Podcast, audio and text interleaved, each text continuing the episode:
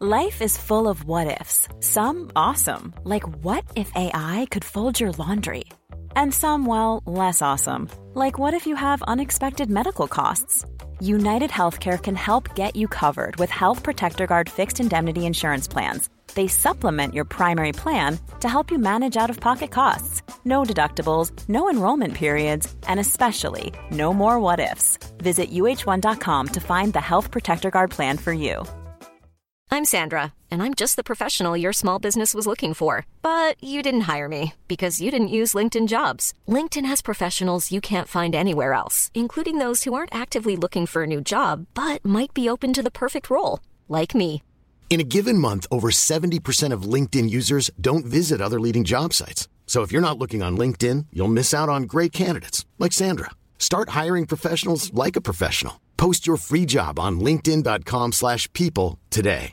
Ready to pop the question? The jewelers at BlueNile.com have got sparkle down to a science with beautiful lab-grown diamonds worthy of your most brilliant moments. Their lab-grown diamonds are independently graded and guaranteed identical to natural diamonds, and they're ready to ship to your door. Go to BlueNile.com and use promo code LISTEN to get $50 off your purchase of $500 or more. That's code LISTEN at BlueNile.com for $50 off. BlueNile.com code LISTEN. Vi är denna vecka sponsrade av Indie Beauty. Och Sofie, det här tycker jag är extra fint och extra roligt. Ja men Indie Beauty är ju ett skönhetsvarumärke som jag tror att väldigt många känner till, men det jag älskar mest det är att Indie Beauty liksom vill vara mer än bara produkter, vilket de ju också är. Exakt, Indie Beauty står ju för Independent Beauty, skönhet på dina villkor och för din egen skull. Och Indie Beauty tror ju stenhårt på ett alternativt skönhetsideal fritt från måsten, skam och känslor av otillräcklighet. Där är jag helt med Indie Beauty. Jag med. Det är så jag vill att skönhet ska vara. Ja men verkligen. Och vet du vad som är nytt för i år Sofie? Berätta. Från och med i år så skänker Indie Beauty 1% av sin försäljning till Suicide Zero, Tjejzonen och Djurens Rätt. Så när man handlar produkter från Indie Beauty så kan man liksom känna att man också ger tillbaka till samhället. Ja, kraften i tillsammans. Ska jag säga en sak nu då, som Mm. jag, det, men det är detta jag är extra glad över. Nu har Indie Beauty tagit fram en keps och den tycker jag ändå så på sommaren, skydda sig från solen, Jättebra, jag älskar kepsen. men det bästa, de bidrar till Suicide Zeros viktiga arbete för att minska antalet självmord och självmordsförsök. Så för varje såld keps så går hela vinsten, 100 kronor, direkt till Suicide Zero. Då kan man liksom göra nytta både för samhället och sin hud på en och samma gång. Ja, och kepsen kostar 169, men alltså hela vinsten går då som sagt till Suicide Zero. Så om man vill göra skillnad när man är där ute i solen, nu när den börjar titta fram, då ska man välja den här kepsen. Den säljs exklusivt på indiebeauty.se och på Apotea. Tillsammans kan vi skapa en ljusare framtid. Vi ses med kepsarna på! Tack Indie Beauty.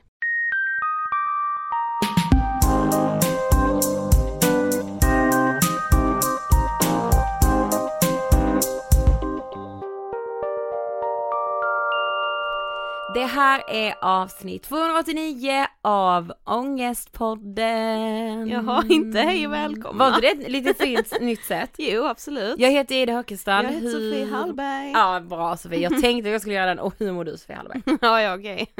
Ja, hur mår du Sofie Eh, Hallberg? ja, eh, men jag mår väl eh, okej, alltså ja, det slog mig häromdagen att eh, jag har lite mindre ångest än vad jag brukar ha för att sommaren snart är slut. Mhm. Säkerligen för att det har varit en så himla annorlunda sommar Ja, på många sätt. Mm. Eh, men att jag alltid vid den här tiden på året får samma frågor till mig liksom, alltså från, Från mig själv, ja Mm. Och det är just det här, alltså jag har ju mycket mer nyårskänsla i så Mm. augusti-september än vad jag har i januari, eller där liksom december-januari. För att det känns som, och jag säger känns som, Mm. för jag vet någonstans att det inte är sant, men det känns som att alla andra gör liksom nya kliv i livet. Mm, alltså så här omvälvande saker Ah. som verkligen förändrar eller bara, ja men nu skriver jag ett nytt kapitel Ah. och jag bara så här, jag bara trumma på. Ja jag vet, men det är väl inget fel med att trumma på? Nej jag vet, Alltså, men man- det känns alltid så vid den här tiden ja, jag vet. tycker jag. Jag vet exakt vad du menar. Mm, och bara så här, varför börjar inte jag läsa någon kurs?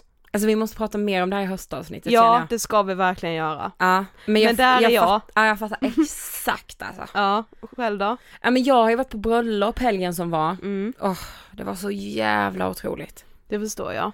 Ja det var ju min killes lilla syster som gifte sig. Mm. Du vet det var så vackert och det var bara så här, jag vill gifta mig också. Emil!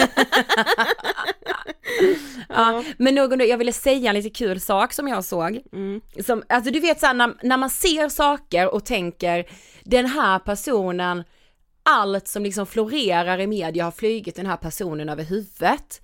Det var för någon vecka sedan Jessica Almenäs, programledaren, superduktiga. Jessica Almenäs. Hon hade lagt ut så på sin instastory, hon, antingen hade hon fått frågan eller skulle hon så lista saker som gjorde henne lycklig. Alltså var det typ så här schweizernöt choklad, det var typ eh, Ja men någonting, men så här punkt innan hon skrev sina barn och sin familj. Hon skrev ju dock inte att hon rangordnade Nej, i nej men det ordning, hon men inte. ja. Men det var, ändå, det var ändå intressant Ja. att det kom innan. Så skrev hon att känna sig smal. Mm. och det, den här helgen var ju vi, eller när det här hände var ju vi även med eh, vår kompis Johanna Nordström och det blev liksom en grej när vi var att vi så här drev om att så här, jag vill känna mig smal för att det är så, nej men för mig är det så från, alltså, Ja det är helt frånvänt. Det är helt jävla sjukt. nej men tänk så här, att känna sig smal, Men- det gör henne lycklig. Nu har jag inte exakt koll på liksom Jessicas ålder.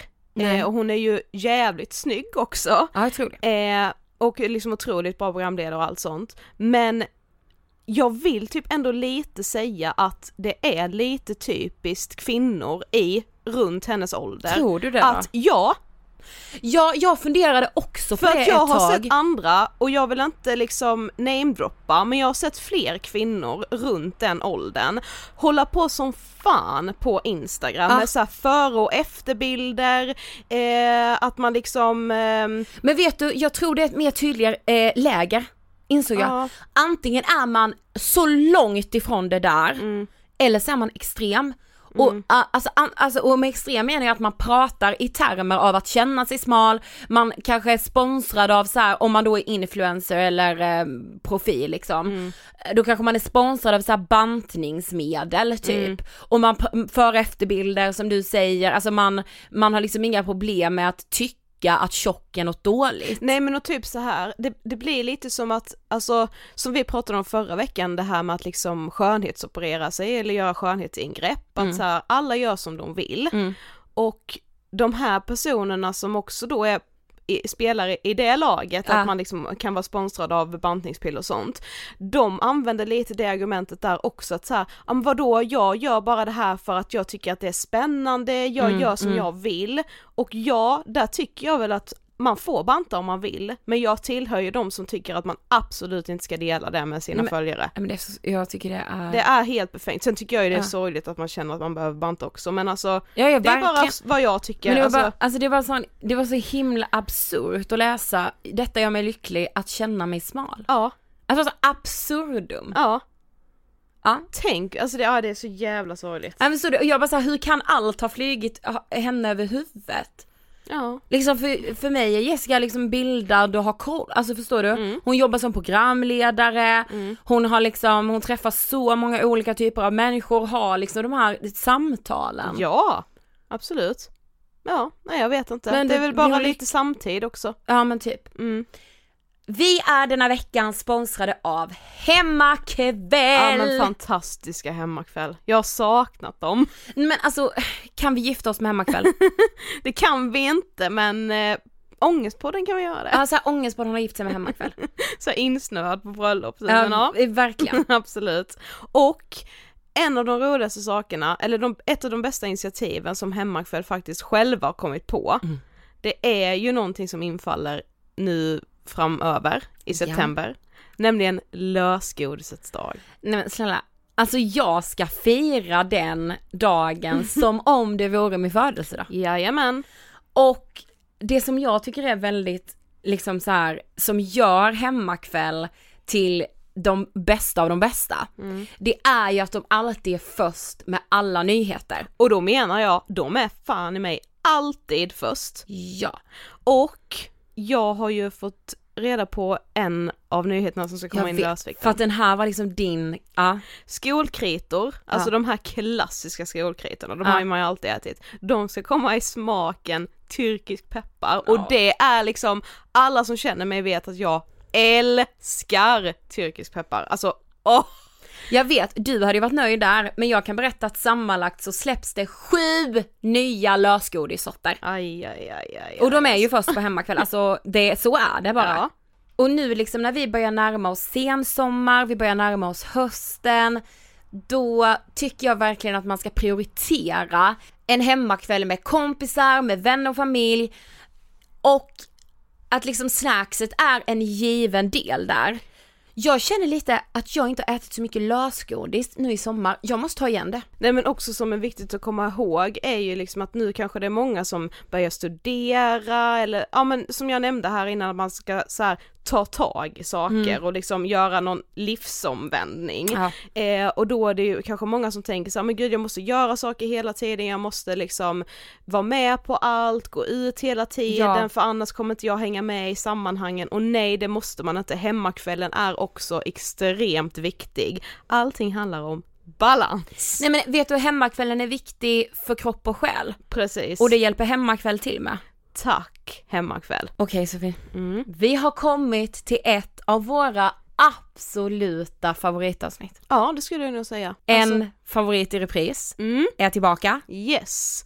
För några veckor sedan så släppte vi ju ett bonusavsnitt om Precis. just så här coronaångest eller hur man skulle hantera, jag skulle säga att det blev inte så mycket ångest utan snarare så här hur man faktiskt kan se fördelarna är svårt att säga när vi lever mitt i en pandemi men alltså så här, vad kan vi lära oss av den här tiden? Mm. Och då gästades vi av otroliga Erik Fernholm. Nej men Erik, snälla, alltså jag vill gå i typ terapi hos honom. och Erik är ju grundare av appen 29K. Yes, och när vi stängde av mickarna Mm. den där gången när vi hade poddat om coronaångest så kände vi bara att nu har vi diskussioner som vi måste banda. Ja men verkligen. För vi började prata om självhjälpsindustrin, Mm. som man kan kalla det. Innan var det väl liksom skrået självhjälpsböcker. Yes. Men nu finns det ju mer en hel uppsjö, det finns ju en hel marknad av självhjälp. Mm. Och många som lider av ångest eller eh, mycket oro, olika former av psykisk ohälsa vänder sig kanske ganska lätt åt det hållet för att, ja men ibland kanske man inte får rätt hjälp av vården, man vet inte vart man ska och så är självhjälpen liksom lättillgänglig. Den är ju extremt lättillgänglig eftersom den industrin har blivit så stor också så det finns så mycket pengar i den branschen vilket gör att det är någonting vi blir matade med på daglig basis för att det, Absolut. det marknadsförs extremt mycket. Ja och det är såklart att det är säljigt med så här gör du, tre enkla steg. Precis. Och nu ska vi säga det här avsnittet, alltså det är klart att vi hårdrar lite. Eh, viss självhjälp funkar för vissa, funkar inte för andra. Problemet är när man marknadsför någonting som en universell lösning på ett ganska så komplext problem. Mm. Och liksom Vad säger forskningen om det här? Ja. Det är ju egentligen det enda som är relevant. Precis, och så man ska inte eh, underskatta placebo. Nej. Eh, det kan absolut funka, men jag, vet, ja, jag känner bara att jag är väldigt glad att vi gör det här avsnittet för jag har känt mycket på senaste tiden att hur kan inte det här ifrågasättas mera? Ja. Så här, jag förringar ingen som har blivit hjälpt Nej. av en självhjälpsbok eller alltså så här, jag skulle säkert också kunna läsa en självhjälpsbok och tycka att mycket är piss, men en mening kan göra så stor skillnad i Ja. mitt liv. Precis, och när vi pratar självhjälpsböcker, alltså vissa kallar ju vår bok en självhjälpsbok. Mm. Det skulle jag absolut inte göra. Inte jag heller. Men, men alltså så här. De enkla lösningarna på stora problemen, fungerar det verkligen? Alltså gud jag är så pirrig nu! Mm. Nu rullar vi intervjun med Erik Fernholm, den är otrolig. Varsågoda! Hej Erik och varmt välkommen tillbaka till Ångestpodden. tack. Nu i det vanliga flödet, förra gången fick det bara vara ett bonusavsnitt. Ja, exakt. Det är i och för sig inte så bara, det är ju lite extra nästan. Ja. När man får vara ett bonus till och Mm. med. Nu är, du, nu är du bara ett vanligt avsnitt. Bara. Ja. Nej men nu sa ju vi det att så här, nu är du en del av Ångestpodden. Nu när du är här för andra gången. Det känns, det känns ändå, det värmer att höra alltså. Ja. Det ska jag säga. Men du ska ändå få berätta om man inte har hört bonusavsnittet med dig. Vem är du? Eh, jag heter Erik Fernholm. ehm, det jag pluggade för länge sedan var ju eh, hjärnforskning och lyckoforskning. Eh, så liksom harvade i akademin i fem år. Eh, Men är liksom inte en forskare själv. Men har jobbat som en brygga mellan forskarna och ut, i, ut till de som behöver eh, stöd och hjälp och verktyg under, ja nu är det 14 år kanske. Ehm, grundade 29K som är en plattform för personlig utveckling som en stiftelse också. Ehm, och ja, alltså hela mitt liv har handlat om liksom försöka förstå hur kan vi leva ett mer meningsfullt liv kanske. Mm. Ja, när vi träffades senast så började vi prata lite grann om eh, självhjälpskulturen. Eh, kanske framförallt när vi hade stängt av mickarna så gick diskussionen het här inne. Då tänkte vi vi måste göra ett avsnitt till.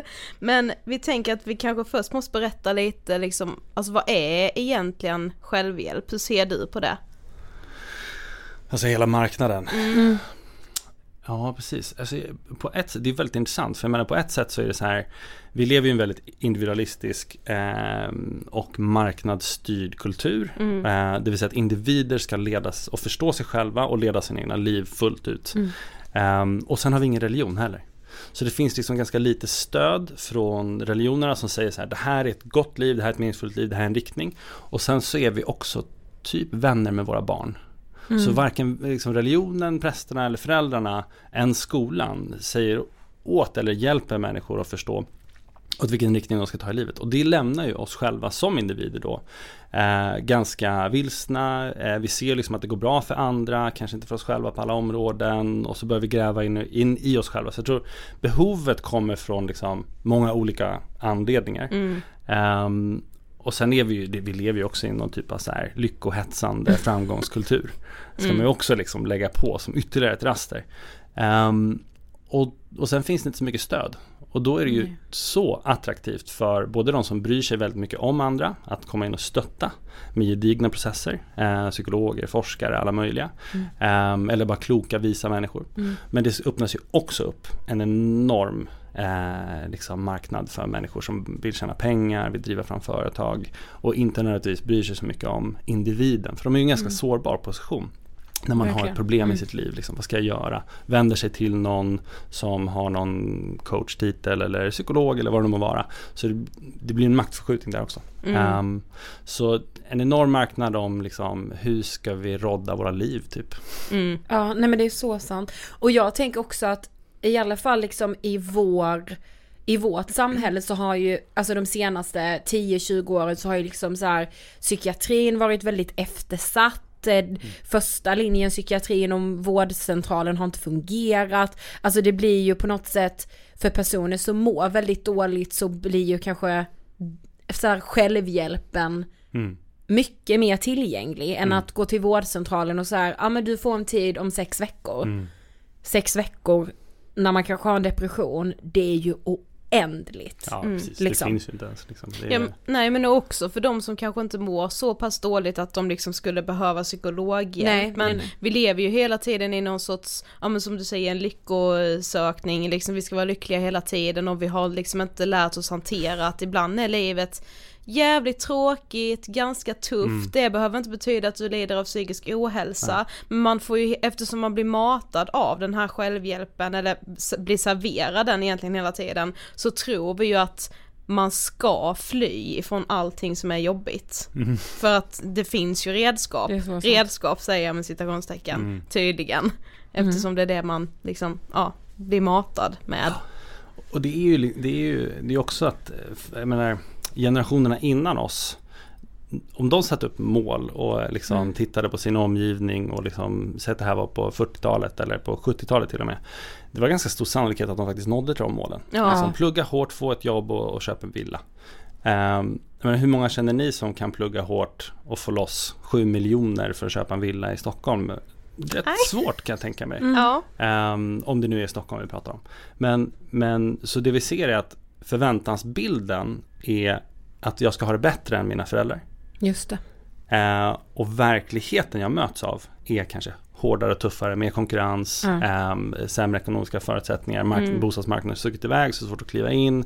Så det, av många olika anledningar så, så kommer vi snarare mötas av eh, att inte nå Mm. de Ja, vi satt upp. Och exakt. slutsatsen blir ju, precis som mycket i den här självhjälpsrörelsen drar igång och, och pekar mot, är att så här, det är ditt fel. Eller egentligen säger de, du kan bli vad som helst, precis som föräldrar kanske sa det, du kan bli vad du vill, liksom, eh, följ din dröm. Mm. Men, men det betyder, det är ju inte riktigt nödvändigtvis verklighetsförankrat. Alltså vi har en verklighet vi också behöver förhålla oss till och bör du dra slutsatsen om att så här, det är mitt fel, att jag, jag har inte utvecklat mig själv tillräckligt, det är därför jag har motgångar i livet. Eh, det kan också leda till en negativ spiral. Mm. Eh, och då kan liksom självhjälpsrörelsen till och med förvärra hela situationen. Mm. Åh gud. Nej men det är så sant. Nej men och ni vet så här, det fick man ju alltid höra när man var liten att så här, men du kan bli vad du vill. Då minns jag bara typ när jag var åtta och gick så här, ja men var, då, vi var inte så många i min klass, det var kanske tio, men alla vi tio vill bli delfinskötare. Minns jag. Alla, vi jag har också velat ja, men bli exakt. Och så Efter skulle- på Kolmården. Alltså, ja men så här, hur många är delfinskötarna på Kolmården? Är de tre pass? Eller vi kunde ju inte bli Nej. Nej men ja. Det var så här att vi blir ju matade med det så himla himla tidigt. Mm. Och nu också när man säger, åh man får en smartphone när man är åtta. Att Mm. också då börja jämföra att så här, okej men vänta där är de som gör det och den gör det, ja men dit ska jag. Och så säger alla att ja men det kan du, det kan du. Och så Alltså kan man känna ganska tidigt att fast jag är inte i närheten av vad jag trodde jag skulle vara när jag är 20, säger Mm. vi. Och så börjar man må ganska dåligt över det liksom. Man har ju ganska orimliga mål skulle jag säga. Jag var ju inte, jag skulle typ säga att jag var ganska, inte alls verklighetsförankrad när jag tog studenten. Nej. Ja men helt ärligt, jag hade en helt skev bild av vad liksom, ja men vad mitt första jobb skulle innebära liksom. Och nej men, ja men vad jag skulle vara inom en femårsperiod typ. Mm. Och precis, och, och där märker man att eh, jag menar, om jag har stått i, framför spegeln och boostat mig själv eh, eller om jag har blivit itutad att så här, ehm, att jag är fantastisk Mm. även fast jag inte kan någonting. Jag bidrar inte till någon annans liv. Jag tar inte hänsyn till hur andra mår. Men jag är fortfarande fantastisk. Jag har hög självkänsla. Mm. De människorna klarar sig ganska dåligt ute i verkligheten och ute i arbetslivet. För att så här, om du inte gör ett bra jobb och liksom är empatisk och kommunikativ och liksom har tränat på mycket förmågor som är ganska konkreta, då är du inte så fantastisk i det praktiska. Liksom. om vi ska lyckas med ett projekt Ja, till exempel. Är så Mm. här, då är de här liksom storiesarna som, som vi blir lite itutade, de, de blir snarare ett hinder. Och det blir jobbigt för folk att möta motgångar till Mm. exempel. Att så här, oj, det var inte så lätt för mig att bli den här stjärnan som jag trodde. Och då är fallet så himla mycket högre. Istället för att jag har en realistisk bild av vem jag är, vad Ja. jag kan och att det är så här enträget köttande och tränande och misslyckande och lärande som egentligen gör att vi bygger eh, de här förmågorna som senare är jätteviktiga. Mm. Men det kan ju ta så här, fem år. Ja, precis. Eh, men det är vi inte beredda för, för det är också så att vi drar slutsatsen direkt att här, om jag inte är bra från början då slutar jag. Ja, Så Ah. då, är, då är det inte min grej inom situationstecken. Nej. Ehm, Mm. så att vi låser ju in oss i en ganska liksom snäv självbild och dessutom så blir vi ganska dåliga på att hantera negativa känslor. Och det här är farligt för när vi inte har tränat på att hantera negativa känslor, vi har inte tränat Ja. på att misslyckas på många olika områden över lång tid. Mm. Eh, utan vi ska vara bra från början eller vi ska, ja, men vi ska ha den här höga självkänslan liksom, som många tror finns. mm. Eh, men som är mer kanske en, ehm, en bild, en saga än vad den är någon typ av verklighet. Ehm, och och då, då, då låser vi liksom in människor och dessutom den, alltså konsekvensen av det, av att ha människor som inte kan hantera sina känslor som vuxna sen, den är ju katastrofal. Mm. De rustar ju på ett visst sätt åt det håll som känns tryggast och enklast. De eh, vill inte hantera olikheter. Om någon ser ut, som en själv, ser ut annorlunda än en själv Mm. eller tycker annorlunda själv. Då målar man ut den andra som en dålig person, någon man vill ha distans till. Just för att säga, jag vill inte möta de här olika typerna av liksom, konfliktkänslorna inom Ja. mig. Jag kan inte hantera dem. Så därför så vill jag göra världen omkring mig enkel. Mm. Mm. Men det som de här självhjälpsböckerna ofta handlar om är ju att hitta liksom ja men få ett bra självförtroende och en bra självkänsla. Mm. Hur skulle du beskriva de två orden? Alltså vad är självförtroende och självkänsla? Ja, det är väldigt intressant. Alltså ur ett, um, vad jag har läst om forskningen kring det här, det finns en kille som heter Roy Baumeister som har forskat ganska mycket om det här, han kom fram till ganska skrämmande insikter.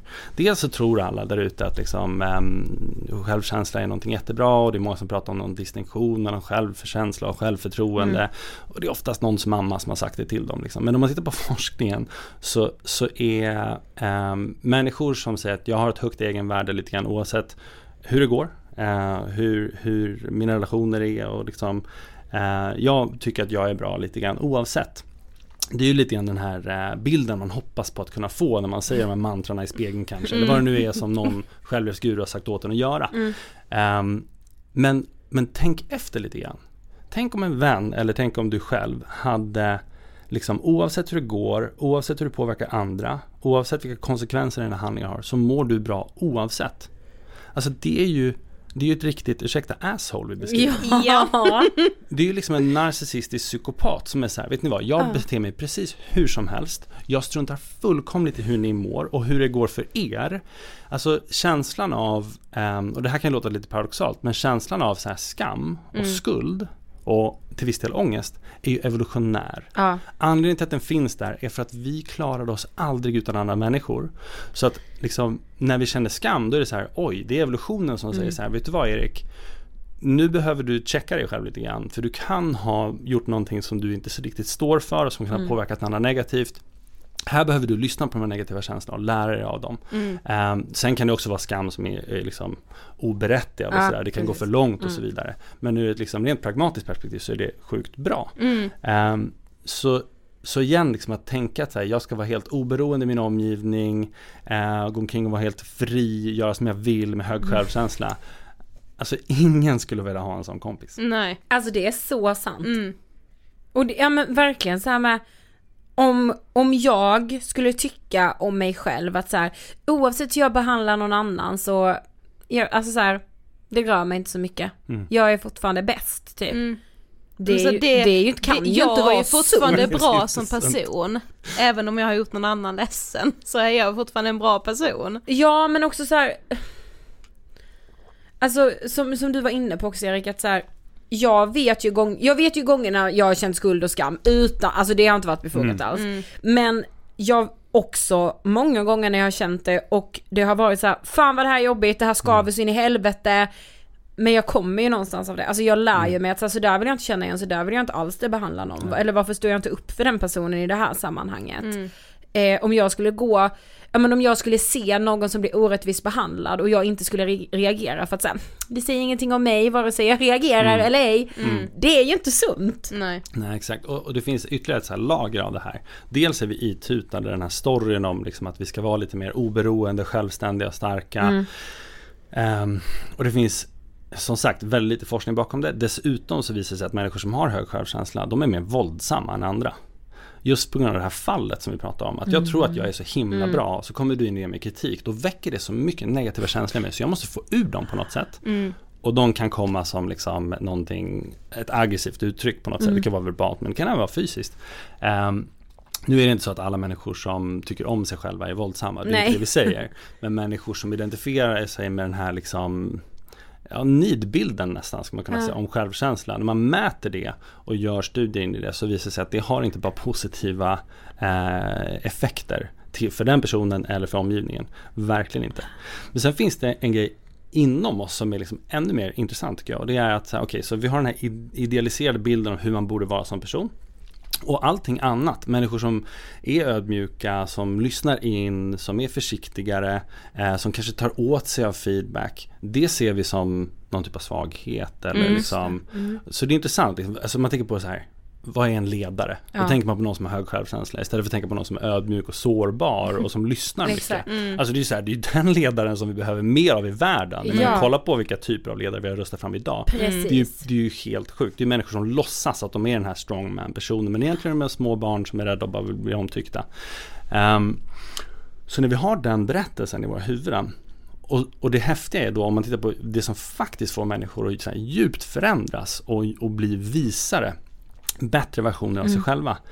Eh, då är det nästan uteslutande genom sån här typ av eh, misstag, skuld, smärta, jag har gjort någonting fel här, jag ber verkligen om ursäkt. Och jag vill inte liksom förkasta den känslan och skicka iväg den till dig, eller skicka tillbaka den till den som liksom säger något till mig. Utan jag vill verkligen så här, jag kan hålla den här känslan, det gör ont som fan och jag vill fråga.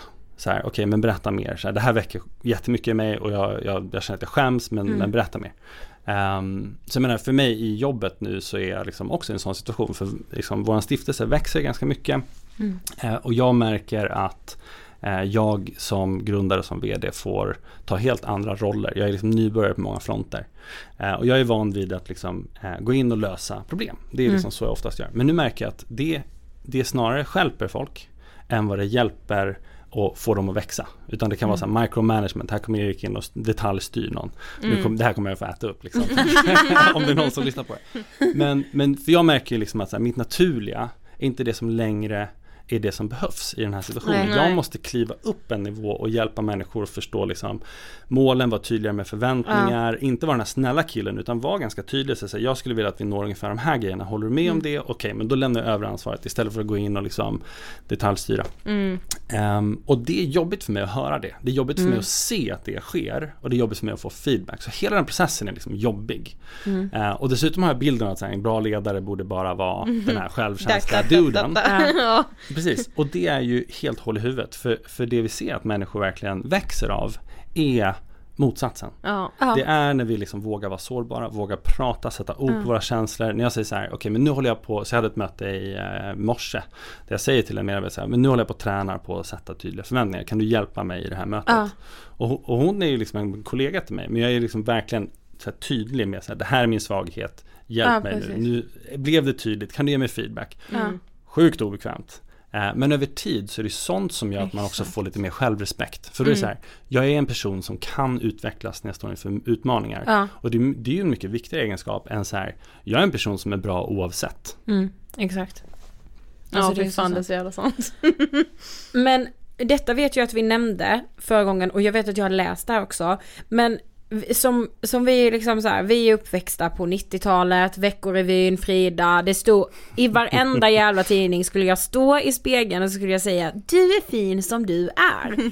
Mm. Men man, jag har aldrig känt att det har funkat, jag har nog stått där i spegeln några gånger och, och sagt det speciellt när jag var, idiot. Ja men speciellt när jag var yngre, alltså mm. så här i högstadieålder eller gymnasieålder. Mm. Eh, men det funkar väl inte egentligen. Eller vad säger liksom forskningen om sådana där typiska, alltså, ja. gör det här, stå i spegeln och säg ja. att du är fin. Ja, precis, så, så det finns lite olika eh, i, Inom forskningen så brukar man ofta vara så himla noga med att definiera exakt vad man säger och inte säger. Mm. Och så här. Men, men liksom min, min, den generella reflektionen är så här, typ affirmationer verkar mm. inte finnas något stöd för överhuvudtaget. Eh, snarare motsatsen. Eh, eller liksom att um, intala sig att mål har hänt, att jag är på ett ställe som jag inte riktigt än är på. Att mm. jag liksom visualiserar att målen redan är klara, verkar inte heller funka alls. För det är det man gör lite grann där, så jag är ja. så himla fin. Liksom. Det vill säga att jag är redan framme, jag har blivit av med alla mina problem och jag är ja. så perfekt. Mm. Så att visualisera ett mål som om du är framme inte heller behjälpligt, för det som händer är att du tappar motivationen till att faktiskt göra jobbet. Ja. Um, men det är men, det vi inte vill göra. Vi vill inte behöva göra jobbet. Exakt, ja, och det är det som också är grejen. ja.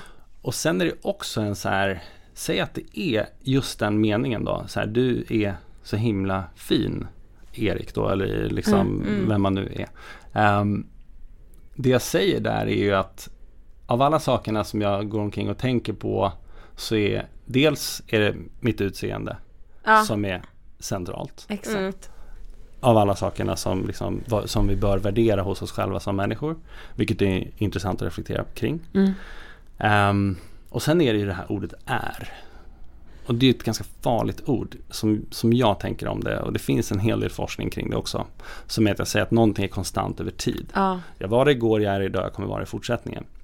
Och människor som går omkring och tror att de är en massa saker är inte så intresserade av att förändras eller lära sig nytt. Jag är snygg, jag är dålig, jag är bra på att leda. Varför ska jag då lyssna på någons feedback om jag har bestämt för att jag är bra på att leda? Mm.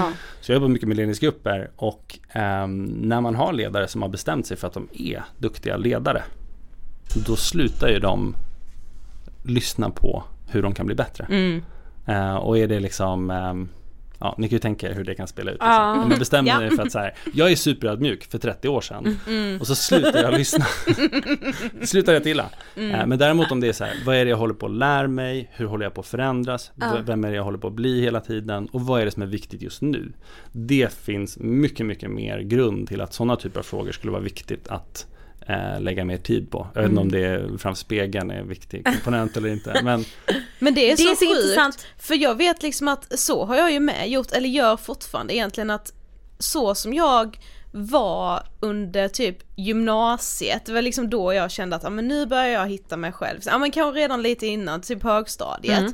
Men då hade jag ju också egenskaper som jag fortfarande idag säger att jag har. Men så har jag hamnat i situationer där jag märker att så här, ja men en sån typisk sak är att jag alltid har sagt att ja, men jag är ganska dålig på att släppa in folk i mitt liv. Jag är ganska rädd för att göra det och jag är väldigt dålig på att typ sätta ord på mina känslor. Speciellt typ kring kärlek liksom, och relation och sånt. Sen när jag väl har satt i situationer där jag då tycker själv att jag tvingar mig själv att sätta ord på mina känslor så inser jag att jag är fan ganska bra på det. Jag vågar ju visst, varför är jag så chockad över det? Jo för att jag har redan intalat mig själv om att, och gått runt och sagt också att så här, jag är ganska dålig på att prata om Mm, mina känslor det. så att du vet. Det är liksom någonting jag bara har bestämt mig för att jag är, för att jag hade svårt för det innan. Men jag har aldrig heller tänkt att man förändras längs med vägen Mm. utan så här, det är någonting jag är. Så får jag alltid ursäkta mig för det då. Men det ska jag fan sluta göra. Jag Ja, är så det, när jag gick i terapi för min GAD, då vet jag att min psykolog sa det, du ska inte säga att du är en orolig person. Din GAD har gjort att du är mer orolig oftare än vad man är generellt. Men du är inte en orolig person. Nej. Och för mig var det helt sjukt när jag slutade definiera mig som en orolig person. Mm. För jag hade ju bara definierat mig med att säga, jag har generaliserat ångestsyndrom och jag är jätteorolig, jag kommer alltid vara det. När jag gick i terapi ett halvår och såg att jag kunde förändra de mönstren. Alltså, men det är klart att egentligen hade det ju varit mer skönt att bara säga, men jag är det så jag behöver inte gå i terapi. Nej, exakt. Är där i stunden. Men jag hade ju nu, så här ett år senare, inte velat ha den terapin ogjord, även om det sög och var jättejobbigt liksom. Mm. Ja. Det finns, eh, det finns en av de coolaste professorerna, jag tror att hon är den första liksom som fick eh, så här, livslång anställning på Harvard. Hon heter Ellen Langer, hon är så sjukt häftig. Ehm, hon har gjort en hel del studier som visar på precis så här att vi har en sån tendens som människor att hoppa upp i huvudet och tro på våra berättelser. Speciellt berättelser om oss själva. Och de blir ganska mycket självuppfyllande profetier. På så här oväntade sätt. Så till exempel tog hon en massa gamlingar, alltså pensionärer som var liksom runt 80. Skickade in dem på ett vandrarhem. Um, och hon har skrivit en bok om det som heter Counterclockwise. Uh, och hela det vandrarhemmet var som det var för, om jag minns rätt, jag tror det var för, det var som att det, tiden där var tillbakaställd 40 år. Oj vad sjukt. Sjukt häftigt. Ja, Ja. Så att de fick gå omkring med så här foton på sin mage där de var 40 år yngre. Nyheterna var från 40 år tillbaka. Radion var 40 år, liksom tapeterna, allting var som 40 år tillbaka. Eh, Och innan man skickade in de här så, så mätte man allting man kan mäta på en människa mer eller mindre för att fastställa deras biologiska ålder. Eh, och det man såg var att de här var ganska gamla. Eh, men så var de där liksom vet, en vecka, jag tror att det var två veckor totalt. Och de har återskapat det här experimentet flera gånger också. Och det man fann var att i och med att de går in och lever en annan story i, liksom, under den här tiden tillsammans Ja. så blev de yngre på alla mått man kan mäta. Alltså det var liksom deras så fingrar krymper med åldern tydligen eh, och de började växa igen. Alltså det är så här, grejer. Ja. Jag tror att det är så här, jag tror att de börjar se bättre. Hon har gjort massor med studier som visar på, på hur liksom vår föreställningsvärld lätt blir verklighet. En annan studie som också var eh, mindblowing är så tre grupper, alla får en milkshake. Eh, En säger man till så här, det här är en diet milkshake. Till, till den mittersta gruppen säger man så här, det här är en normal milkshake. Till den andra säger man så här, det här är värsta så här gräddiga lyxmilkshaken. Och sen mäter man blodfetter hos alla de här. Så, så här, biologiska markörer på, liksom, har kroppen observerat de här, eller absorberat de här liksom, ämnena eller inte. Och det man fann var precis det man hade förväntat sig. Så, så här, låga blodsocker och blodfetter i den så här diet milkshaken eh, och höga i den som hade fått lyxmilkshaken. Men det sjuka var att alla hade fått exakt samma milkshake. Jag vet, det är så stört. Det här är så Harvard-professorn och det låter som att det är någon så här världens flum-flum-forskning. Ja. Det här är liksom publicerbar um, peer reviewed. Det här är verkligen så starkt som vårt sinne är och så starka våra, liksom kroppen, man brukar säga inom hjärnforskningen säger man så här, where the mind goes the body will follow. Ja. Ja. Så, så desto mer vi föreställer att saker är på ett visst sätt, desto mer kommer vår kropp hänga med och desto mer kommer vi börja uppleva saker som om de vore på det sättet. Åh gud. Men det, det är väl lite placebo liksom. Ja, Alltså, men, och placebo är så här 40% av alla medicinska effekter. Eh. 40% av, av morfin, men också av en Alvedon. mm, Och det är så här, och du får ju mer placebo om, om det kommer in en läkare och det är en stor maskin med massa knappar på. Då är, så desto mer förväntan du har, desto mer du inbillar att någonting stämmer, desto mer kommer din kropp bara, jajamän, jag hänger med. mm, Ehm, så det här är ju, det, det talar också till vilken fantastisk kraft uh, vårt sinne har.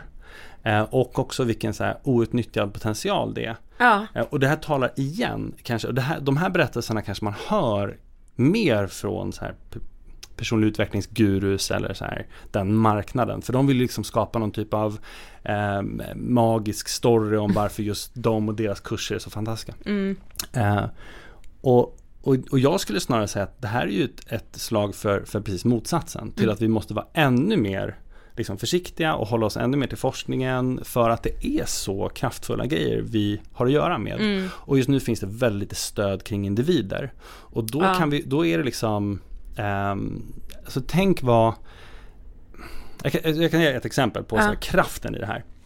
Så ehm, jag tror inte att vi pratade om det sist, jag var här, men vi pratade, pratade vi om folkhögskolorna? Nej det gjorde vi inte.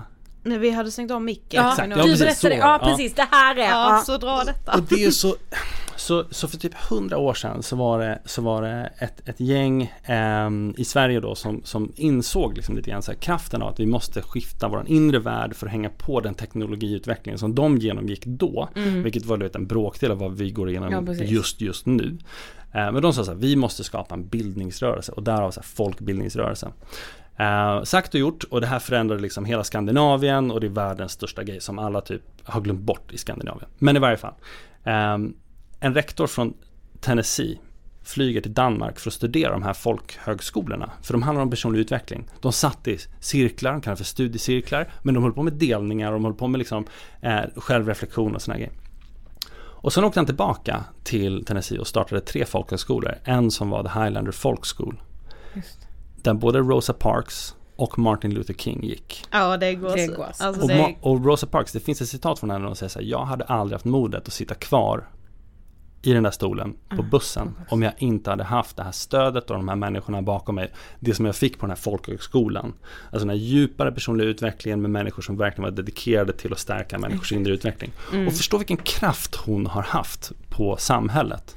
ja, hon är ju en ikon Hon liksom. är en ikon, ja. ja. Så när, när Barack Obama var här eh, förra sommaren eh, så jag träffade honom lite kort av, eh, av det var bara tur. Eh, men, men i varje fall så, så pratade vi lite grann om det här för han hade pratat med så här, statsöverhuvudena, alltså statsministrarna från hela Skandinavien och berättat den här storyn till dem och säger så här, jag har mycket att tacka mitt presidentskap för att hade det inte varit för de skandinaviska folkhögskolorna så hade jag förmodligen inte varit president i USA. Det är ju hur coolt som helst. Ja. Så- Nej, men alltså, det är så coolt. ja. Så, så igen så är det så här, vi behöver sätta, i min värld så behöver vi sätta de här frågorna på kartan igen. Vi behöver säga att människor har en enorm potential inom sig att samarbeta, att navigera ett, kom, ett komplext samhälle, men också bygga ett blomstrande samhälle. Men det kommer inte göras av en massa skärvskurus. Utan vi behöver ta liksom ett, ett gediget grepp om att stärka människors inre värld. Inte bara för att vi har en psykisk ohälsa som liksom är som är exponentiell, som eskalerar och som leder till så mycket lidande. Men, men tänk också hur mycket potential som inte tas tillvara på som skulle kunna vara samhällsfrämjande. Mm. Eh, och som motarbeta eh, psykisk ohälsa innan den ens händer. Ja, det är det. Mm. Det här tror jag är liksom en av våra, vår tids största eh, frågor. Att så här, återuppfinna bildningsuppdraget. Ehm, och det har att göra väldigt mycket med så här, självhjälpsmarknaden eh, och de människorna som kanske driver verksamheter där till och med. Som håller tillbaka folk. Mm. Som får folk att komma tillbaka och köpa en till bok. Mm. Det är så jävla sjukt för vi har ju verkligen accepterat att så här, för att jag ska kunna ha en extremt vältränad kropp så krävs det jävligt mycket tid på gymmet. Mm. Men för att jag ska må bra i själen så krävs det att jag säger en gång i spegeln att jag är fin som jag är. Eller att jag köper en självhjälpsbok och tänker att nu ska jag hitta mig själv. Precis. Och en gång ska jag läsa den också, sen ska det hålla resten av mitt liv. Det är, liksom, det är så jävla orimligt egentligen. visst. det krävs ju lika mycket träning för Visst. det inre. Ja, ja. Ja. Men vi funderade på det, alltså nu innan du skulle komma. Alltså vad tänker du kring att så här, varför tar vi åt oss så mycket tips som liksom inte har förankring i forskning? Alltså att så här, vi bryr oss inte ens om det. Mm. Alltså- Nej, exakt. Men, men så här då, vi, vi kan köra ett litet experiment. Ehm, vad låter mer sant för dig? Lika barn leka bäst? Mm. Eller barn som typ är likadana, de umgås ganska bra tillsammans? Vilken utav de två meningarna? Lika barn leka bäst. Exakt, varför? För att det För att jag- rimmar. Ah, Det låter mer sant för att det rimmar. Är ni med på vad som precis hände? Båda är lika sanna påståendena. Eller om de är sanna eller inte, det är inte ens, det är inte ens relevant. Men den ena låter sann för att den rimmar. Det vill säga att vi är så sjukt lättlurade. Ja, det, alltså. Liksom, vi, vi tror att någonting är sant för att det rimmar. Ehm, och det här, är, det här är vad bra marknadsföring håller på med. Alltså vi, vi, Ja. Människor är väldigt lätta att att manipulera. En- Den största anledningen är att de inte tror att de är det. Ingen tror att marknadsföring funkar på dem, men det funkar på alla. Det är en miljardindustri. Det är för att du är så I'm Sandra, and I'm just the professional your small business was looking for. But you didn't hire me because you didn't use LinkedIn jobs. LinkedIn has professionals you can't find anywhere else, including those who aren't actively looking for a new job but might be open to the perfect role, like me. In a given month, over 70% of LinkedIn users don't visit other leading job sites. So if you're not looking on LinkedIn, you'll miss out on great candidates like Sandra. Start hiring professionals like a professional. Post your free job on linkedin.com/people today. Life is full of awesome what ifs, and some not so much, like unexpected medical costs. That's why United Healthcare provides Health Protector Guard fixed indemnity insurance plans to supplement your primary plan and help manage out of pocket costs. Learn more at uh1.com. Hey, it's Ryan Reynolds, and I'm here with Keith, co star of my upcoming film, If, only in theaters, May 17th. Do you want to tell people the big news? All right, I'll do it. Sign up now and you'll get unlimited for $15 a month in six months of Paramount Plus Essential Plan on us. Mintmobile.com slash switch. Upfront payment of $45 equivalent to $15 per month. Unlimited over 40 gigabytes per month. Face lower speeds. Videos at 480p. Active Mint customers by 531.24 get six months of Paramount Plus Essential Plan. Auto renews after six months. Offer ends May 31st, 2024. Separate Paramount Plus registration required. Terms and conditions apply if rated PG. sjukt lätt att manipulera och du påverkas av precis allting omkring dig. Mm. Men du är blind för det. Så, så på det sättet, jag tror att det är det som är liksom ingången. Ja. Att du har människor som har väldigt stort behov och sen så, och de, de kör på det bästa de kan. Ja. Ehm, och det är ju många av dem som, som står där på, på leveranssidan och som bygger kurser och håller föreläsningar. De försöker också det bästa de kan. Precis. Eh, de vill ju många av dem väldigt väl. Ehm, men har de kompetensen eller inte? Det är det som är frågan. Liksom, om jag vill väl, får jag vara psykolog då? Nej det får jag inte. Jag får inte, vara, jag får inte vara läkare för att jag vill väl. Jag får inte vara snickare för att jag vill väl. Utan det är en komponent som är verkligen så här, är jag kompetent nog? Har jag gjort jobbet för att liksom ha den rollen och det ansvaret och den makten egentligen? Ehm, och sen är det ju helt oreglerat. Eh, så ska man jobba med människor överlag idag i Sverige så är det liksom vem som helst mer eller mindre får kalla sig för typ terapeut. Ja, precis. För det pratade vi om när vi hade Bengt E. Westling här som är psykolog och eh, då, han sa ju det att alltså det finns ju liksom kurser där man blir KBT-terapeut som är en vecka. Ja. Det är klart att det är inte Han hade, innan han kom till vår poddstudio så Just. hade han gått förbi ett café på Söder där det stod så här kaffe 30 kronor, 30 minuter KBT-terapi på skylten. Ja. Ja, exakt. Alltså, Och, Ja. och det sjuka är ju att anledningen till att det förmodligen står på den skylten är för att det faktiskt är någon som köper det. Ja, Det är någon som betalar det. ja. Så de har ju återkommande kunder som är så här, ja ah, men nice, äntligen. Mm. Ehm, och, och det är det här som, ehm, ja, det är ju väldigt synd. ja det är lite ovanligt. ja men alltså det är inte skyddade titlar, alltså vad, är, vad har vi för skyddade titlar idag? Psykolog är ju det. För det vet jag också, det, det läste jag med om för det var uppe nu för ett tag sedan just så här kvacksalveri-lagstiftningen. För att man lagstiftar då kring så här, ja men vem som helst får ju inte säga att man kan bota cancer. Men vem som helst får ju säga att man kan bota depression. Eh, och det är klart att det är livsfarligt. Ja, exakt. Och, och, och det som är ehm, än mer, det som gör det ännu svårare är ju att eh, det finns ju, jag menar Tänk på alla som gick i eh, eran skola Mm. och de som hade betyg nog för att komma in på psykologprogrammet. Hade de varit bra psykologer? Mm, precis. Det är ju inte alltid så. Utan en sån, en sån utbildning är ju inte alltid liksom, eh, den garanterar ju inte att personen i fråga mognar. Nej exakt. Eh, utan den kommer lära sig, liksom, gå massa kurser, skriva tentor, behöver Mm. gå i terapi själv. Så det finns liksom några säkerhetsnät och sådär. Ehm, Ja. men, men det är ju också det som är att en titel idag betyder ju inte heller allt. Nej nej. För det nej. finns ju så, spannet mellan de som har en titel eh, som är fantastiska och de som kanske inte ens är hjälpsamma. Mm. Eh, det finns ju där ute. Så det är väldigt svårt för mottagaren att, eh, att veta. Mm. Precis. Ja. Men vi frågade också våra lyssnare vad Mm. de liksom känner kring så här självhjälp och hela den här kulturen. Så vi tänkte vi kunde diskutera några av dem som skrev och då var det en som skrev så här att, eh, att hon känner sig stressad över att man alltid ska älska sig själv och att det inte finns någon nyans. Eh, precis som att jag någonsin kommer nå det målet. För det är ju också en sån grej som man alltid har fått höra att så här, du kan inte älska någon annan innan du älskar dig själv. Och liksom man ska älska sig själv. Självkärlek är den rätta, enda Ja, rätta den- kärleken ja. och hela den Mm. grejen. Alltså vad tänker du kring det? Att man ska älska sig själv? Ja, jag har lite svårt att ta till mig det liksom. Alltså i den här stunden så här. Jag älskar dig Erik. Ja, det är fantastiskt. Det blir ju ganska dödfött eller platt liksom. Ja. Ehm, däremot, däremot ska jag säga så här. Eh, så det finns en kvinna som heter Christine Neff som har Mm. forskat på self-compassion. Hon är ju då Ah. den främsta i världen som har forskat på det.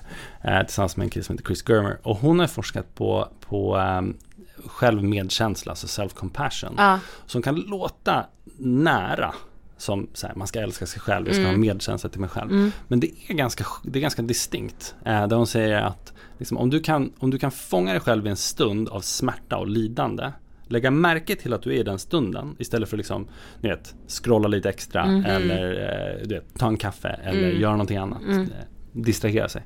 Så säger hon så här, fånga den, stu- fånga den stunden ehm, och lägg märke till den och sen påminn dig själv om att lidande är en del av att vara människa och alla går igenom det. Exakt. Du är inte unik, du är inte en unik snöflinga. Du är inte speciell. Det här är på det sättet du är minst speciell på. Ja. Det här är på det sättet du är allmän.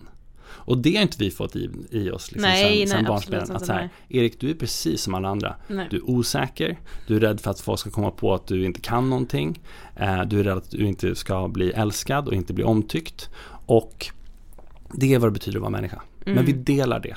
Ja. Vi delar det och vi står bakom varandras rygg och om vi kan börja sätta ord på det och dela de upplevelserna och sen den tredje komponenten som hon lägger till är så här, agera sen på ett sätt ehm, där du antingen, ja men där du bryr dig om dig själv. Du behöver inte ha någon åsikt om dig själv. Du behöver inte älska dig själv eller inte. Det är så här, det spelar inte så stor roll. Men kan du se att du inte är ensam med dina brister, svagheter, med din mänsklighet. Hon kallar det för common humanity. Ehm, det är väldigt fint. Och sen säger jag så här, och sen tredje komponent, så först lägg märke till, liksom, påminn dig om common humanity och sen så tredje är agera på ett sätt ehm, som är konstruktivt. eh, och som är mm, eh, med omtanke. Eller compassion, medkänsla. Och det kan vara att sätta en gräns. Det kan vara här, säga så här, vet du vad, nu avslutar det här samtalet. Det kan vara ett sätt att, det behöver inte vara mjuka liksom, det kan vara stenhårt också. Eh, men det hon, det hon visar är att det där, att göra den lilla processen har sjukt mycket starkare effekter än mindfulness. Har mycket större effekter än många stressprogram. Har mycket större effekter än ganska många olika evidensbaserade program. Alltså de effektstorlekarna som de har fått fram genom att bara få folk att träna på den här lilla komponenten. Är liksom skyhöga, långt mycket mer än så här, älska mig själv. Men det coola är att hon är, jag tror att när man säger älska dig själv, man menar ju något i den här Stilen i den här ja. stilen. Men det hon har gjort är att här, ta ner det till någonting som jag kan använda så här, just just nu. Ehm, och som faktiskt går att liksom omsätta. Precis. Istället för att det är så här, tjoff går över huvudet på mig och jag får typ dåligt samvete för att Ja. ja. nu borde jag älska mig själv perfekt också Ja. och det kan jag inte heller. Nej, Ja men jag sitter suger ju här dubbelt. asledsen, bara men jo jag älskar mig själv, jo jag älskar mig Ja. själv alltså. Nej men och ibland är man såhär, men jag tycker väl halvbra om mig själv idag. Ja. Det är väl jätte inte, kan man Exakt. med Ja. det? Alltså, Det, det skrev vi till och med i vår bok, Ja, att, så här, att vi nästan hade önskat att någon hade sagt det till oss eftersom vi verkligen är uppväxta med det här, älskar dig själv och hela den grejen. Och så skämtar vi det om det i boken, att så här, men vilken tidningsbilaga hade velat plocka in oss som två experter som säger så här, ja men lyssna på Ida och Sofie från Ångestpodden så säger att man ska tycka halvbra om sig själv. Ingen hade velat läsa det. Ganska befriande ändå. Jag menar, Vi tycker vi det. driver ju en podd nu som heter Ångestpodden. Alltså, jag- för jag tror också att man, det går i vågor liksom. Så att, så att ehm, den här, vad ska man kalla det för? Eh, självkänsla, men också lite så här plastiga, var lycklig, låtsas fejka. ja precis. Den har ju levt så länge nu, så Ja. behovet, vi, vi känner igen det och vi är trötta på det och vi vet om att så här, jag, har, jag har kämpat mot de här målen, jag har stått framför den här spegeln så länge och det är tomt. Det är helt så här, jag mår bara sämre av det där. Precis. Och, och, och till slut så har det vattnats ur av liksom all förväntan.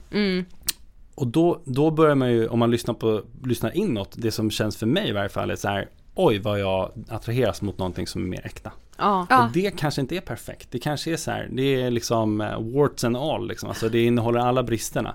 Men det är i varje fall någonting som är så här genuint och det är inte fejkat. Eh, så hellre liksom fejkat och väldigt trasigt eller liksom, eh, du vet, mänskligt. Än eh, liksom låtsas perfekt. Ja. Nej men det är ju det, det är ju så befriande också för att det blir en helt annan igenkänning för en själv.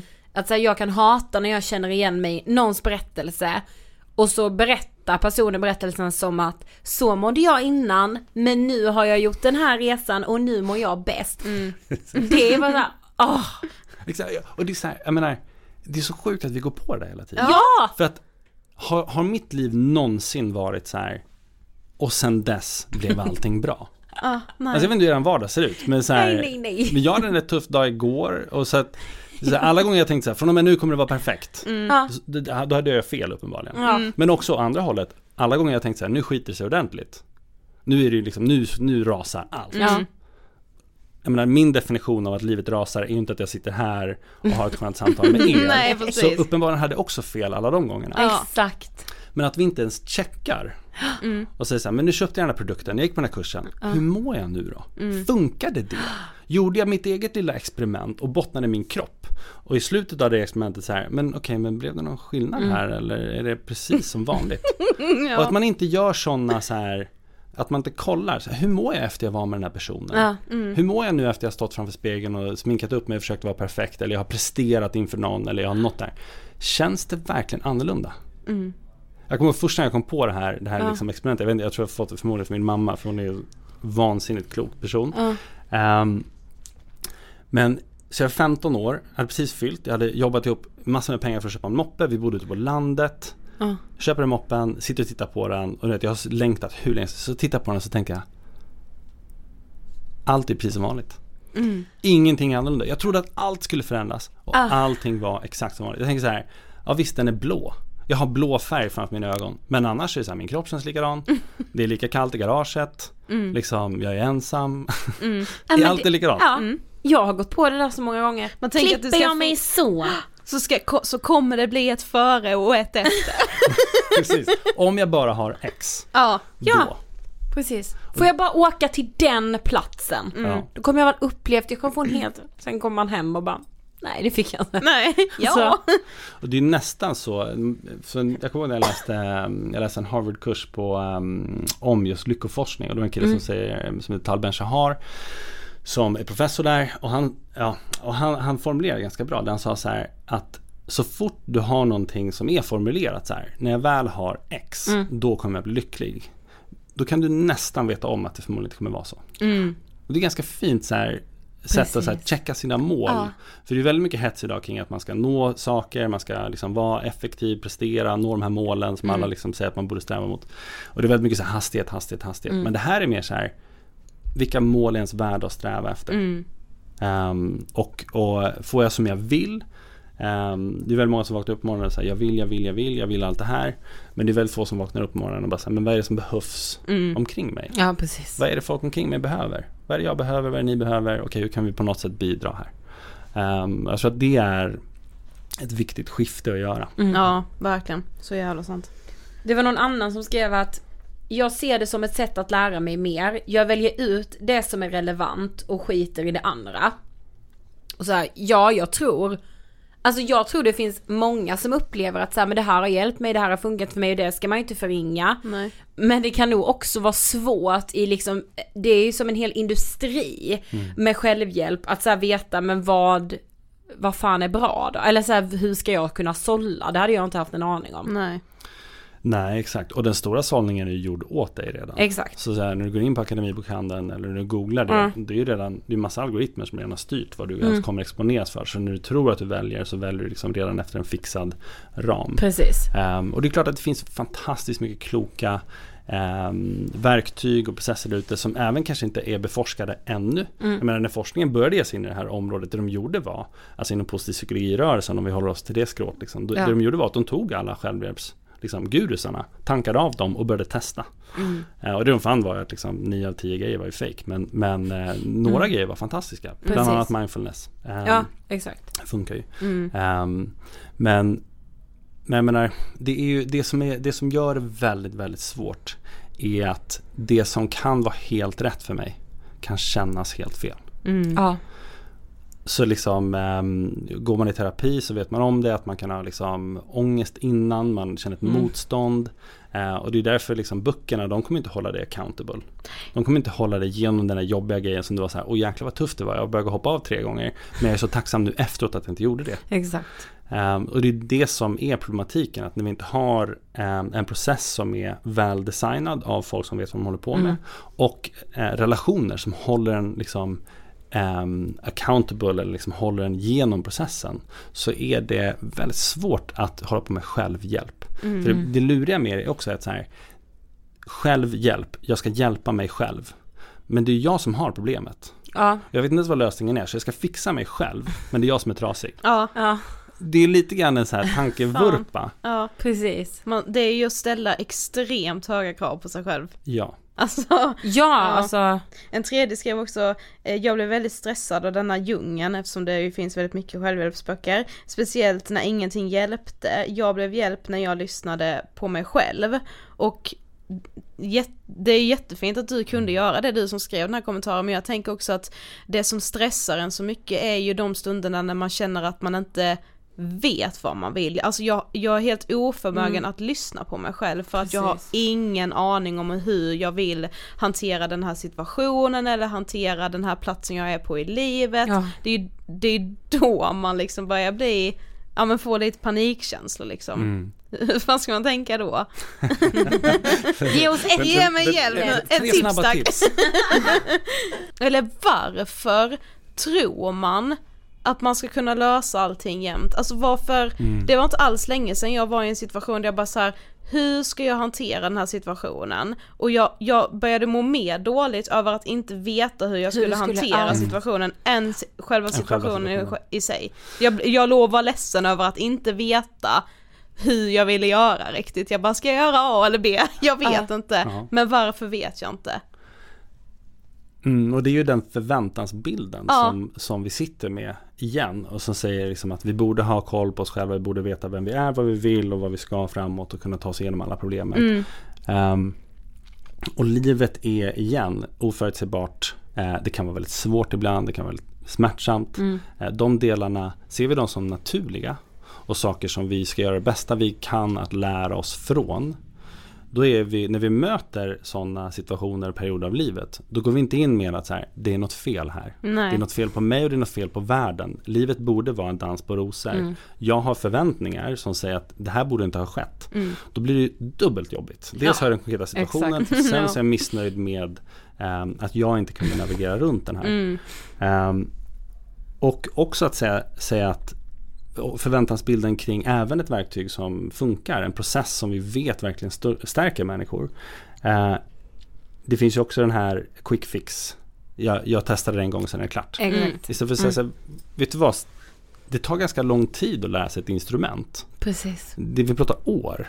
Ehm, så att du ska lära dig hur man hanterar relationer och kommunicerar i en sårbar relation på ett sätt som gör att man får närmare och närmare anknytning till varandra. Mm.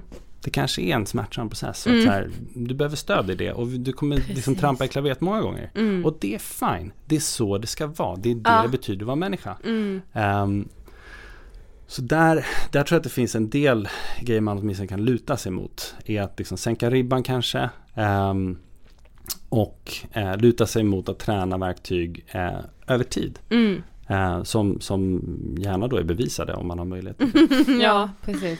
Nej men det är ju så, alltså, och det, just bara så här, att sänka ribban. Kan vi prata om det i skolan? Ja. Kan vi ställa bara så här, sänk ribban på livet. Mm. Älskade du liksom. Och så här, va, jag visste som du sa innan Sofie, jag hade ingen verklighetsförankring. Nej. Alltså ingenting. Det var liksom så här, allt skulle, alltså allt kommer lösa sig och jag kan bli precis vad jag vill och liksom. Bara jag tror på det tillräckligt mycket. Ja, just det. det. är ju Precis. det, du måste ju tro. Ja men det var ju, det var ju en em, forskare som hade skrivit om du bara tror tillräckligt mycket på dig själv, aldrig ger upp, alltså han har rabblat bara, så finns det ingen gräns för hur utmattad du kan bli. Och det var så här, jag bara kände, det är fan sant. Ja. Att om jag hela tiden, varenda dag ska gå upp och sträva efter att jag ska vara den bästa versionen av mig själv, jag ska ge allt varje vaken liten timme, jag ska aldrig slappna av, vara på tårna och liksom jaga min dröm. Jag kommer fan dö på, i den jakten. Ja. Och du kommer förmodligen trampa över massa lik. Ja, Eh, exakt. Du kommer ju, men om jag fokuserar på min dröm. Det är inte heller så skön ödmjuk approach. Det är så här, Nej. mm, alltså anledningen till att vi har miljöproblem är Mm. för att vi inte tar hänsyn till miljön. Mm. Det vill säga att du fokuserar lite för mycket på dig själv och din dröm kanske. Mm. Som bolag, som individ, som Ja. vad det nu må vara. Mm. Eh, Så på ett sätt kanske sänka ribban kring vissa saker. Jag skulle nästan vilja att vi höjer ribban på vissa andra grejer. Mm. Till exempel på ehm, att höja ribban på eh, etik och moral. Ja. Att höja Vi, ribban vi, är ju, vi fick lite skit för det men vi sa ju i ett avsnitt att vi tycker att man ska införa etik och moral i skolan. Ja, Ja, förut hade man det. Det kallades Ja. livskunskap. Ja. precis. Eh, och läser man första kapitlet i läroplanen från förskolan Ja. hela vägen upp till gymnasiet, eller till eh, universitet till och med. Ja. Så står det där att så här, den viktigaste uppgiften för skolan eller för förskolan är att lära människor och bilda människor i att ha hög självtillit, tro på eh, sin förmåga, hantera motgångar, stå upp för andras olikheter, Mm. stå upp för de som inte kan stå upp för sig själva. Det här demokratiska uppdraget är det viktigaste i vårt utbildningsväsende. Mm. Och sen glömmer man bort det, så mäter man bara massa betyg. Mm. Så, så sänk ribban på vissa områden, Exakt. men höj ribban tillbaka till liksom läroplanen som faktiskt satte en ganska hög ribba. Ja. Och säg så här, vet ni vad? Ehm, så jag har jobbat mycket med skolor, drivit Mm. liksom en non-profit inom skolvärlden. Eh, och en gång så, så, så träffade jag liksom en, en eh, det var så här föräldrar som träffade rektorn och det var ganska hetsig, hetsig stämning. Eh, och de är så här, men, men ehm, ni måste se till att barnen går och liksom får jobb sen och de ska bli anställningsbara och de ska gå på universitet och få jobb och så här. Och då säger rektorn, och det här var en så klok kvinna, hon sa så här, vet ni vad? Skolans främsta uppdrag är inte eh, att skapa anställningsbara unga. Mm. Det är inte det. Utan det är att skapa goda människor. Mm. Alltså, Och ja. det, det är så här mind blown. Alltså tänk om vi hade haft ett utbildningsväsende som riktade sig mer mot då bildning och att så här, få människor att bli mer av det de kan vara. Mm. men också förstå att de sitter ihop i ett samhälle och en miljö. Istället för så här osäkra, dis, eh, frånkopplade, ehm, liksom prestationsbesatta Mm. individer som springer Precis. omkring och tänker nästa, nästa, nästa, nästa mål, nästa betyg, då kommer jag vara älskad. Nästa miljon, då kommer jag vara älskad. Mm. Alltså det är ju, det är liksom som att man, man har indoktrinerat folk att bli lite psykopatiska. Mm, Ja, det är det. Man ska kunna stänga av sina känslor när som helst liksom. Ja, exakt. Och det är premierat. Mm. Det är liksom ja men eh, precis. det, det är det vi, vi säger efter Samhällsvärt. Liksom, Mm. så här, årets entreprenör. Och det är så här, vad spelar det för roll? Ja. Eh, har de bidragit till ett bättre samhälle? Har de inte det? Ja. Ehm, och går det verkligen att mäta i pengar? Är det, så, Precis. är det måttet som är det viktigaste av allt? Ja. Mm. Ehm, det är ett av, det är ett viktigt mått givetvis. Men, men eh, jag menar, när folk ligger på dödsbädden och tänker tillbaka. Det är ju det är nästan ingen, eh, såvida de inte är väldigt trasiga, eh, som är så här, eh, jag har i varje fall mest pengar. Mm. Nej, exakt. Nej, jag har mest makt. Det är, inte Mm. det, det är inte det folk ångrar. Nej. Det är inte det de eftersträvar. Inte när, inte när det kommer till kritan. Nej. Men det är också liksom hela så här, alltså det känns som att man som ung idag heller aldrig liksom kan få en paus från prestationssamhället eller liksom prestationshetsen. För den finns ju överallt, den finns på sociala medier, den finns i skolan, alltså den finns i så här vilken familj gör mest saker på sportlovet. Alltså vad fan är det för någonting? Jag Inte tänker på här- alla studenter som nu har fått frågan, vad ska du göra till hösten nu då? Ja just det. För du ska hela tiden vara på väg någonstans. Ja just det, du får aldrig bara landa. Nej. Det är Och det, det vidrigaste jag- vi vet. När Ja. folk, vad, vad har ni på gång nu då? Vad ska ni göra nu då? Men vi släpper ju avsnitt varje torsdag. Ja men det har ni gjort i fem och ni får göra något annat Men och så har det väl lite blivit med det psykiska med, att man ska hela tiden vara på väg någonstans där också. Du ska hela tiden Ja. vara, befinna dig i en självutveckling. Och Ja, ja, det är ju bra liksom, jag vill väl självutveckla hela tiden men jag vill ju göra det när jag känner att jag orkar och vill, inte för att jag måste Mm. hela tiden befinna mig i en självutveckling. Nej, precis. Ibland kan man bara vara med och, och må lite gött i det liksom. Ja, exakt. alltså, Och också, det är intressant att man har den berättelsen att så här, det är jag som ska utveckla mig själv. Mm. Och jag måste liksom forcera fram det. Istället för att det är någonting som sker naturligt. Precis. När jag är i rätt miljö, Ja. med rätt människor. på grund av var man hamnar liksom i livet. Precis, att Ja. det är någonting som är liksom in, det är som min, eh, vår son Adrian. Eh, det, är liksom, det går inte att stoppa honom. Han lär sig liksom hela tiden och det kommer inifrån. Exakt. Eh. Och det, så någonstans där så, så frånkopplas vi våra naturliga drivkrafter till att utvecklas, till att liksom förstå världen, förstå oss själva. Eh, och så blir den här prestationen, så här, vi ska fram till någonting. Ehm, och den tanken i sig är ju också att så här, lämna stunden. Det finns också en, en fantastisk forskare som, eh, nu rabblar jag en massa studier, men, men, Men det är bra, det gillar vi. Ja, men hon, det här, den har liksom satt sig i mig för jag tycker att den, den speglar någonting som är väldigt eh, äkta. Jag skrev en bok som heter Love 2.0, jag tror att det var eh, Barbara Fredrickson om jag minns rätt. Eh, och hon visade att eh, antal sekunder jag har ögonkontakt med människor och inte liksom så här sitta och bara prata med Mm. dem utan så här känner mig lite hållen Ja. i så här blicken. Så, Eh, ni vet liksom Ja. hur det känns. Ja.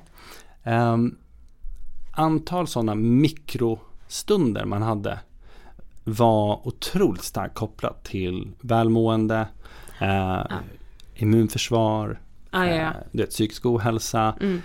För att det är liksom på ett sätt ehm, så är det också den känslan vi har, eh, det, det som händer när vi känner kontakt.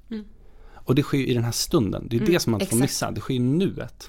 Så om vi hela tiden är så här, nästa, nästa, nästa, då missade vi att så här, kärlek och kontakt och så här, vänskap eh, och gemenskap skapas i alltid i den här stunden. Och tänker vi hela tiden att så här, det är nästa som är den viktiga, Ah, då kommer vi vakna upp och ligga där på dödsbädden och så här, vad hände? Jag vet. Fy fan ja. Det- Livet bara rann genom händerna. Nej men panik. Snyggt avslut! Nej men vet ni med vad jag tänkte som slog mig nu när vi var inne på prestationer som jag inte riktigt kunde släppa som jag bara kommer att tänka på nu. Att också, att vi också har skapat liksom en generation och vår generation med för guds skull som, alltså även saker som inte är prestation blir prestation, alltså det är så här, är någon, alltså även så här negativa saker, jag vet att du och jag sa det för vi tittade på ett norskt tv-program eh, där en journalist hon eh, är inne på ett ätstörningsboende eh, bland unga tjejer. Och ehm, de har liksom inget annat än sin sjukdom, det, det är de allra sjukaste liksom. Och där var det så här, man märkte hur de någonstans tävlade om vem som hade haft flest hjärtstopp. I att säga jag har varit så smal så jag har haft det här. Och jag blev så här, jag bara, gud alltså för dem, det är det enda de har och de vill prestera i det med. Men så jag är sjukast. Och då blev det, jag bara, alltså vi, hela vår, vårt sätt att leva, alltså det, det skadar människor så mycket. Eh, jag bara kom att tänka på det nu när jag liksom, när vi sa just det med prestationen och att vi mäter allt. Och det är, jag jag vet inte, min hjärna gillar att zooma ut och så här koppla ihop grejer. Och, och, och det, det, det jag tänker på när jag hör om de här tjejerna som då börjar tävla i hur sjuk jag nu kan vara. Ehm, det ser man ju på många olika områden mm. i samhället. Det är liksom, eh, många tävlar i hur mycket de jobbar ja, mot jo. varandra. Eller, ni vet, man tävlar på olika sätt. Mm. Um, och någonstans där, liksom inbakat i det där, så tror jag att det där är liksom på ett sätt själva anledningen till att världen ser ut som den gör idag. Vi har någon typ av separat berättelse om vem vi är. Och när jag väl når det här målet någonstans, mm. det kan vara vad som helst, men liksom vi har blivit ditutade på något sätt. Um, då kommer allting förändras. Och när jag, så fort jag accepterat den tesen, att så här, mm. när jag väl har presterat någonting, då kommer jag bli älskad. Redan där så har jag ofta frånkopplat mig från andra, gjort dem till konkurrenter. Mm. Och, och då kommer jag aldrig kunna hitta den där stunden av kontakt. Nej. För jag har precis lämnat den. Och desto mer springer, desto mer saknar jag det. Mm. Desto mer besatt blir jag av större och större mål, mm. mer och mer och mer, hetsigare och hetsigare. Och jag blir mer och mer frånkopplad och dessutom ja. psykopatisk. Jag skapar sådana miljöer omkring mig, för jag sårar ju människor konstant. Mm. Eh, och visar till att så här, du är ingenting för mig om inte du är ett verktyg för att jag ska komma framåt här. Um, och, på någon, och någonstans där känner jag så här, vi har i samhället kanske tappat bollen lite grann. Ja. Uh, och, och jag tänker på min, min farmor eh, som heter Ingmarie. Hon är fortfarande i livet, hon är liksom en av mina förebilder. Och hon, hon pratar ju liksom om, eh, om människor på ett annat sätt. Ja. Människor har liksom ett naturligt egenvärde. Man är liksom hyfsad mot varandra bara för att. Och det, hon kommer från en tid där det var liksom, man visste om att man behövde varandra. Mm. Det fanns inget så separat, utan då är det så här, okej, okay, Janne här behöver fixa sin lada. Då samlar vi hela byn och så hjälper vi honom ja, att fixa hans lada. Ja. Alltså förstå den gemenskapen. Och det är inte så att Janne då har en skuld och så här IOU till alla i hela byn. Mm. Utan han bara fattar att så här, ja, den här gången var det min tur, men nästa gång är det din tur liksom. Och, och, så här, och vi hänger ihop och vi behöver varandra. Och hela tiden i våra handlingar så vet vi att vi sitter ihop. Mm. Och vi tar hänsyn till det och vi tävlar inte mot varandra. Eh, utan vi liksom försöker bygga någonting vi kan vara stolta över. Mm. Och det här, om det är någonting jag tänker så här, tänk om vi kunde sitta tillbaka, liksom om 50 år tillbaka på våra mm. liv om samhället vore lite mer åt det hållet. Mm. Det är liksom, jag hör inte någon, något politiskt parti som har en vision för framtiden. Förutom kanske ett och mm. det är oftast bakåt. Mm. mm. Vi vill att det ska vara som det var förr. Just. Och det är inte konstigt, det vill jag också när jag, är, mm. liksom, när jag, när jag känner mig otrygg mm. med nuläget om man säger så. Um, men det här är ju liksom som någonting man skulle sträva mot in i framtiden som skulle vara en positiv berättelse. Mm. Det vill säga så här, vi vill bottna mer att vi sitter ihop. Vi vill bottna mer i att vi tror att det finns en potential i människor att utvecklas. Och det är det här som vi ska foka på. Vi ska inte foka på BNP. Vi behöver inte ha mer prylar. Är det någon av er som behöver mer prylar? Men det är klart, upp till en viss gräns så ja, behöver man ja, ja. ha mm. fysiska liksom, um, miljöer och behov tillgodosedda. Mm. Men efter det så är det besatthet. Ja, precis. Um, oh, och den sabbar ju mer än vad den egentligen hjälper. Så det känns som det finns ett utrymme här för att eh, och jag tror också att den här personutvecklingsvärlden är kanske startpunkten. Mm. Precis som det var för hundra år sedan. Startpunkten för någonting förhoppningsvis väldigt viktigt. Mm. Ja, för sista frågan. Finns det bra självhjälp? Ja. Självhjälp som du inte gör själv. Mm. Ja. för vi växer inte själva. Nej. Vi växer tillsammans det är liksom, när de gör metastudier på eh, terapi och sådana här saker så ser man att så här, ja, det är den här trygga relationen som gör typ att man växer. Mm, det är en av de viktigaste komponenterna i varje fall. Um, och att ha människor som man känner att man är trygg nog för att sätta ord på sina känslor, man känner sig vilsen i livet eller inte vet vem, vem man är och vad man egentligen upplever. Precis. Att sätta ord på det, höra sig själv säga det. Um, det är väldigt mycket en process som hjälper oss mogna över tid inte att så här, vi måste bli bättre. Mm. Men den hjälper dig hantera livet på ett lite mer konstruktivt sätt. Mm. På ett lite mer flexibelt sätt, på ett lite mer ödmjukt sätt, mm. på ett lite mer empatiskt sätt. Um, så det här är ju liksom, uh, de processerna är ju det som vi försöker också tillgängliggöra i de programmen som vi gör nu med liksom 29K. Um, att säga så här, hörni, vi behöver liksom ta ett nytt grepp kring hur vi jobbar med oss själva och hur vi bildar oss ja, kring exakt. att skapa liv som vi är stolta över att leva. Mm. Det handlar inte om en prestationskultur utan det är liksom, um, det är ett vanligt, det är så här, det här borde ju stå på alla CVn. Ja. Det hade varit drömmen för min mm. del. Att så här, det är klart man är så här, men jag har jobbat med de här olika förmågorna. Ja. Um, det är det som alla nya liksom, forskningsrön även in i arbetslivet visar att så här, har du tränat på de här förmågorna, det är viktigare än att du har en akademisk utbildning till och med. Ja. Mm. Oh my god, det är så intressant. Mm. ja. Mic drop. Nej men Erik du får komma tillbaka snart igen. Ja. Alltså jag är så gärna Ja, tillbaka ja men här. tiden bara går. Tack så jättemycket för att du ville komma Ja, tillbaka i alla fall. Tack.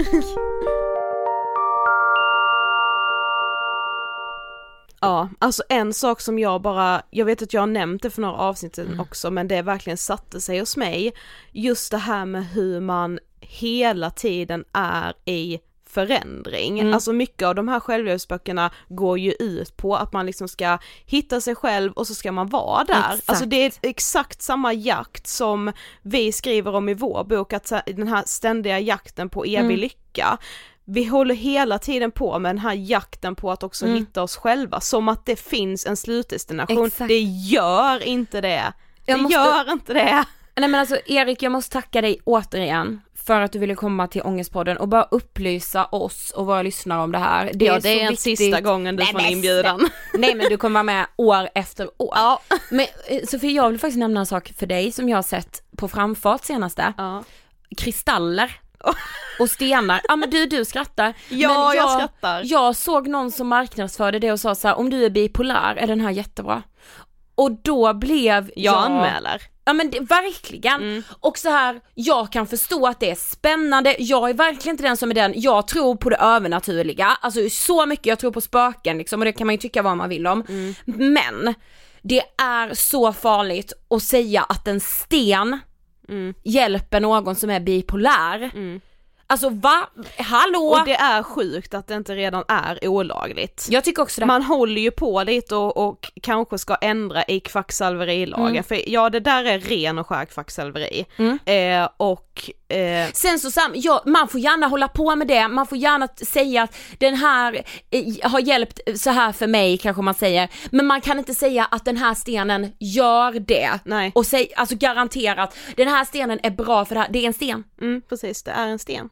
Vadå det är jag, du tror på spöken, det gör jag också, jag tycker det är skitspännande. Men skulle jag ha en dålig period i mitt liv skulle jag inte gå runt och säga, ja men jag har blivit eh, hjälpt av att prata med spöken. Nej. Jag tycker det är en spännande grej, det är kul. Precis, men, ja men man kan tycka det är en spännande grej med de här kristallerna och vad man laddar dem med själv och hela, alltså så. Men att sälja kristaller till unga tjejer och utlova att det ska ge framgång, lycka, att det ska minska ångest, alltså det är, det är höjden av kvacksalveri. Ja, det är gör mig befängt. tokig. Ja, mig med, jag avskyr det. Ja, återigen tack så jättemycket Erik för att du vill gästa Ja, nej men Ångestpodden. underbart. nej men du, vi, nu ska vi göra en jättespännande grej här i slutet också. Ja, spännande, jag skulle mer säga bara så här kul, jag älskar ju att få avsluta våra avsnitt med musik. Jag och en av våra liksom, närmsta vänner i Karlshamn, Anton, Yes, eh, hans artistnamn är Wan, har ju precis släppt album. exakt, som heter Baby Wham. Ja, och alltså BBY WAN, W-A-N. Yes. Och så ska ska vi få spela min favoritlåt från albumet. Ja, och den heter Lata. Allting finns på både YouTube och Spotify. Det är bara att söka på Wham. Ja. Ha det fint så hörs vi som vanligt nästa vecka. Gud, det blir ett bra avsnitt också. Herregud vad vi levererar. Gud! Hej då! Hej då! Japp, jag kom tillbaka till där jag startade Din plan går i kras när jag tar det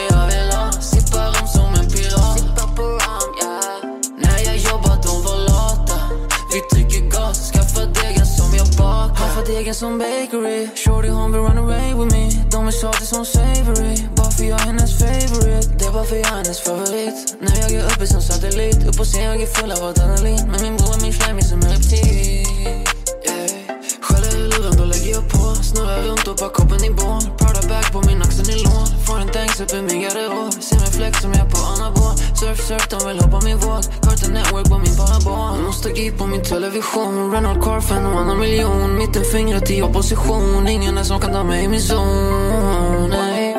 Ingen är som kan ta mig i min zon. Hon frågar mig om jag hade någon bror Men det var min kropp. Jag kom tillbaka. Till där jag startade. Din plan går i kras. När jag tar dig